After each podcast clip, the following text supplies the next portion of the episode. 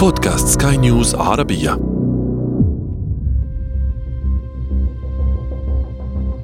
ربما لا يحظى كائن بالقدر الحالي من الغضب وربما الكراهية من البشر مثل الفيروسات، فكائن مجهري أصغر من أن يرى بالعين المجردة أجبرنا جميعاً على الخضوع لقوانينه. تجاوزت أعداد الإصابة به وقت كتابة هذه الحلقة 109 ملايين، ووفياته المليونين، أرغمنا على الحجر المنزلي والتباعد الاجتماعي، ناهيك عن خسائر في الوظائف والأعمال والاقتصاد. ونحن نتحدث هنا عن فيروس واحد يدعى كوفيد-19 ضمن عائلة فيروسية واحدة كنا قد تحدثنا عنها سابقاً بالتفصيل في حلقة العائلة القاتلة. ما بالك إذن لو أضفنا فيروسات أخرى كالفيروسات الكبدية والإنفلونزا والإيدز والإيبولا والوافد الجديد نيباه وغيرهم الكثير؟ هذا كله بالإضافة لمخاوف من ظهور فيروس لا يستطيع البشر اكتشافه أو التعامل معه أصلاً، والذي تحدثنا عن سيناريوهات حدوثه أيضاً في حلقة المرض إكس.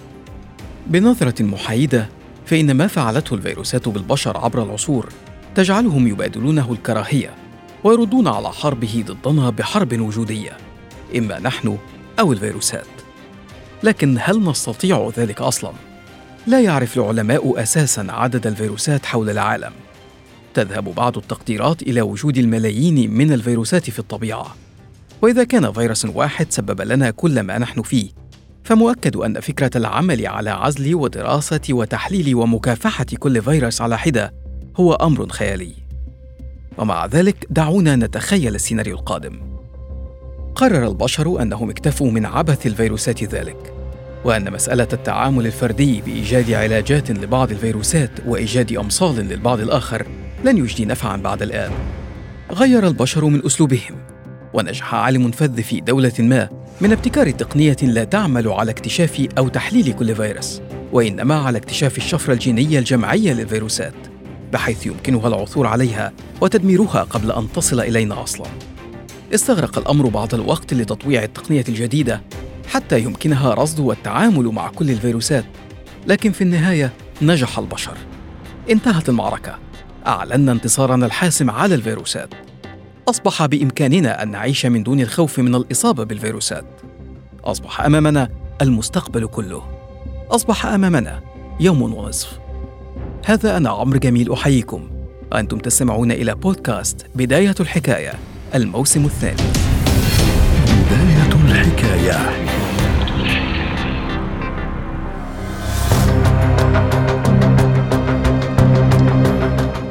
في تسعينيات القرن 19 كان البروفيسور إرنست هانكين يجري دراسات على وباء الكوليرا في الهند. استوقف هانكين أن السكان المحليين يلقون موتاهم في المياه المقدسة لنهر الجانج بحسب العقيدة الهندوسية. كان من المفترض أن يحول ذلك النهر إلى مرتع سام لانتشار الأوبئة. كان ذلك بديهياً اختبره هانكين بنفسه أثناء وجوده في أوروبا، عندما شاهد تحول بعض الأنهار والمجاري المائية إلى مصادر لانتشار الأوبئة.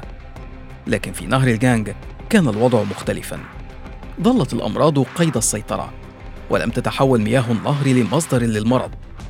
بدأ أن شيئاً في المياه يسيطر على الجراثيم بدلاً من أن ينشرها. لم ينجح هانكين في التوصل إلى ذلك الشيء، ولكن بعد 20 عاماً من ذلك التاريخ نجح عالم فرنسي يدعى فيليكس ديريل في التعرف على ما كان يوقف الجراثيم: الفيروسات. في هذه الحالة كانت الفيروسات من نوع يدعى العاثيات. اكتشف ديريل أن العاثيات عبارة عن فيروسات غير ضارة بالبشر، لكنها مميتة بالنسبة لجراثيم الكوليرا. كانت العاثيات تعمل على قتل الكوليرا في مياه نهر الجانج التي يلقي فيها الهنود موتاهم، وتعقمها قبل أن تنتقل العدوى إلى السكان الذين يستحمون في النهر. كان ذلك بداية لدراسات أكثر تفصيلاً للتعرف على الفيروسات والبكتيريا. اكتشف الباحثون أن هناك ما يسمى بالفيروسات الملتهمة التي تصيب البكتيريا وتمنعها بالتالي من إلحاق الأذى بنا. اكتشفوا أن الفيروسات تقتل نحو 20% من جميع الجراثيم ونحو 50% من البكتيريا في المحيطات يومياً، وتنظم ما يسمى بالمجتمعات البكتيرية في المحيطات، بذلك تضمن أن العوالق المنتجة للأكسجين لديها ما يكفي من مغذيات لإنتاج كميات كبيرة من الأكسجين عبر التمثيل الضوئي، فتنتج هي نحو 50% من الأكسجين على سطح الكوكب. يمكن أن نتخيل الآن شكل العالم لو اختفت الفيروسات. لكن الحكاية لا تتوقف هنا، فالواقع أن الفيروسات أو معظمها ليست صديقة لنا فقط، بل قد تكون منقذة للجنس البشري في المستقبل. حتى سنة 1928 كانت الإصابة بأي جرح أو خدش بسيط قد تكون مهددة للحياة. لم تكمن المشكلة في الإصابة نفسها، بل في الالتهابات التي قد تنجم عن تلك الإصابة، والتي قد تؤدي إلى تعرض المصاب لأصناف مختلفة من البكتيريا. عمليات تبدو اليوم آمنة ويومية مثل الولادة أو إزالة الزائدة الدودية كانت تعني احتمالية تعرض المريض لأشكال مختلفة من الالتهابات التي تسببها الجراثيم، وقد تصل إلى خطر الوفاة. لكن ابتكار ألكسندر فليمنج القدري للبنسلين وبالتالي إنتاج المضادات الحيوية غير من تلك المعادلة، لكن ذلك بقي حتى حين. في عام 2014 نشرت الحكومة البريطانية تقريراً يفيد بحدوث مئات الآلاف من الوفيات حول العالم بسبب الجراثيم المقاومة للمضادات الحيوية. حذر التقرير من أن هذا الرقم قد يتصاعد إلى 10 ملايين بحلول عام 2050، وأن السبب في ذلك الاستخدام المفرط للمضادات الحيوية بشكل مكن بعض الجراثيم من مقاومة تلك المضادات. يعني ذلك ببساطة أن نعود إلى عصر ما قبل ابتكار المضادات الحيوية، أننا قد نواجه جراثيم يمكنها التصدي لمضاداتنا الحيوية وإصابتنا بالتهابات وأمراض نقف معها مكتوف الأيدي، تماماً كما كان الأطباء حتى بداية القرن العشرين يقفون مكتوف الأيدي أمام أم تعرضت للإصابة بالتهاب نتيجة حدوث عدوى أثناء عملية الولادة. وللمفارقة أن ما قد يحافظ على حياتنا حينها هو ما يعرف الآن باسم فيروسات النينجا. في عام 1923 سافر عالم شاب ينحدر من جورجيا يدعى جورج إليافا إلى فرنسا بهدف دراسة اللقاحات في معهد باستور. التقى هناك مع الفرنسي فيليكس ديريل الذي كان قد اكتشف العاثيات في مياه نهر الجانج بالهند كما أسلفنا. أثار اكتشاف ديريل العاثيات اهتمام إليافا، وبدأ أبحاثاً تتعلق بإنتاج علاجات من العاثيات لمواجهة العدوى البكتيرية. كان لدى إليافا مشاكل عديدة، لكن لم يكن جميعها علمية. جزء منها كان سياسياً أيضاً، يتعلق برفضه لنظام جوزيف ستالين السوفيتي المهيمن على دولته جورجيا. انتهى الأمر بإعدام إليافا في عام 37 وتصنيف العلم الذي كان يعمل عليه كعلم زائف، وهو مصطلح أطلقه السوفيت على كل ما اعتبروه علماً مزيفاً فارغ المضمون. لكن الأبحاث التي خلفها إليافا والمعهد الذي أسسه ظل محور إلهام لكثيرين، وانتقل الاهتمام بالعاثيات إلى دول أخرى. اكتشف العالم أن هذه العاثيات يمكنها القضاء على أنواع معينة من البكتيريا، وأن بإمكانها اختراق الجراثيم واحتلال خلاياها لخلق مئات من النسخ المشابهة للعاثيات وقتل الخلية البكتيرية. اكتشفوا أيضاً أن أنوفنا مليئة بالعاثيات التي تعمل على القضاء على الجراثيم الموجودة في الهواء الذي نستنشقه، وأنه لو حدث في المستقبل ونجحت الجراثيم في تطوير مقاومة للمضادات الحيوية، قد تكون العاثيات أو فيروسات النينجا هي الأمل لمواجهة الأمراض.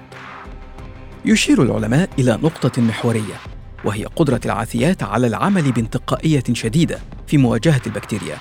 فإذا كانت واحدة من مشكلات المضادات الحيوية أنها تقضي على كل البكتيريا بما فيها تلك النافعة للإنسان، فإن العاثيات تتعامل بانتقائية، فلا تقضي إلا على البكتيريا المسببة للمرض. لكن ذلك يمثل سلاحاً ذا حدين، لأن كل عاثية تتعامل مع بكتيريا معينة، وبالتالي سيكون على البشر إجراء دراسات لإيجاد وعزل أنواع مختلفة من العاثيات، بحيث تستطيع كل واحدة منها مواجهة بكتيريا معينة مسببة للمرض، وهو ما سيستغرق وقتاً وجهداً كبيرين، لكنه قد يكون أملاً للعلاج في المستقبل. لكن إذا كان للفيروسات كل هذه الأدوار المهمة والحيوية للحفاظ على حياة البشر، لماذا تبدو على هذا القدر من سوء السمعة؟ تقول عالمة بيئة الفيروسات بجامعة بنسلفانيا مارلين روزنيك إن ذلك يعود لتركيز البشر على دراسة مسببات المرض بما فيها الفيروسات أكثر من دراسة تلك الكائنات كأصدقاء محتملين، وأننا برغم عدم معرفتنا بالعدد الحقيقي للفيروسات التي تعيش على كوكب الأرض، لكن الغالبية العظمى من الفيروسات المعروفة لا تسبب ضرراً جسيماً بالبشر، وأنه برغم من قدرتنا على تصنيف آلاف الأنواع من الفيروسات لكن هناك الملايين من الأنواع التي قد لا نعرف عنها شيئاً، ومع ذلك نتعايش معها من دون مواجهة. في بحث أجراه علماء الآفات الحشرية، اتضح أن الفيروسات تسهم في تحديد أعداد أنواع الآفات الزراعية. تراقب الفيروسات عدد الأفراد في كل نوع، فإذا حدثت زيادة مفرطة في أحد الأنواع، تتدخل الفيروسات وتبيد أفراد هذا النوع للحفاظ على التوازن. تمت هذه العملية لآلاف السنين قبل أن يكتشفها علماء البشر. ما هي إلا جزء من التصحيح التلقائي الذي تنتهجه الطبيعة للحفاظ على توازنها: معالجة الخلل ومحاربة الزيادة المفرطة للأنواع، كل الأنواع بما فيها البشر. بداية الحكاية.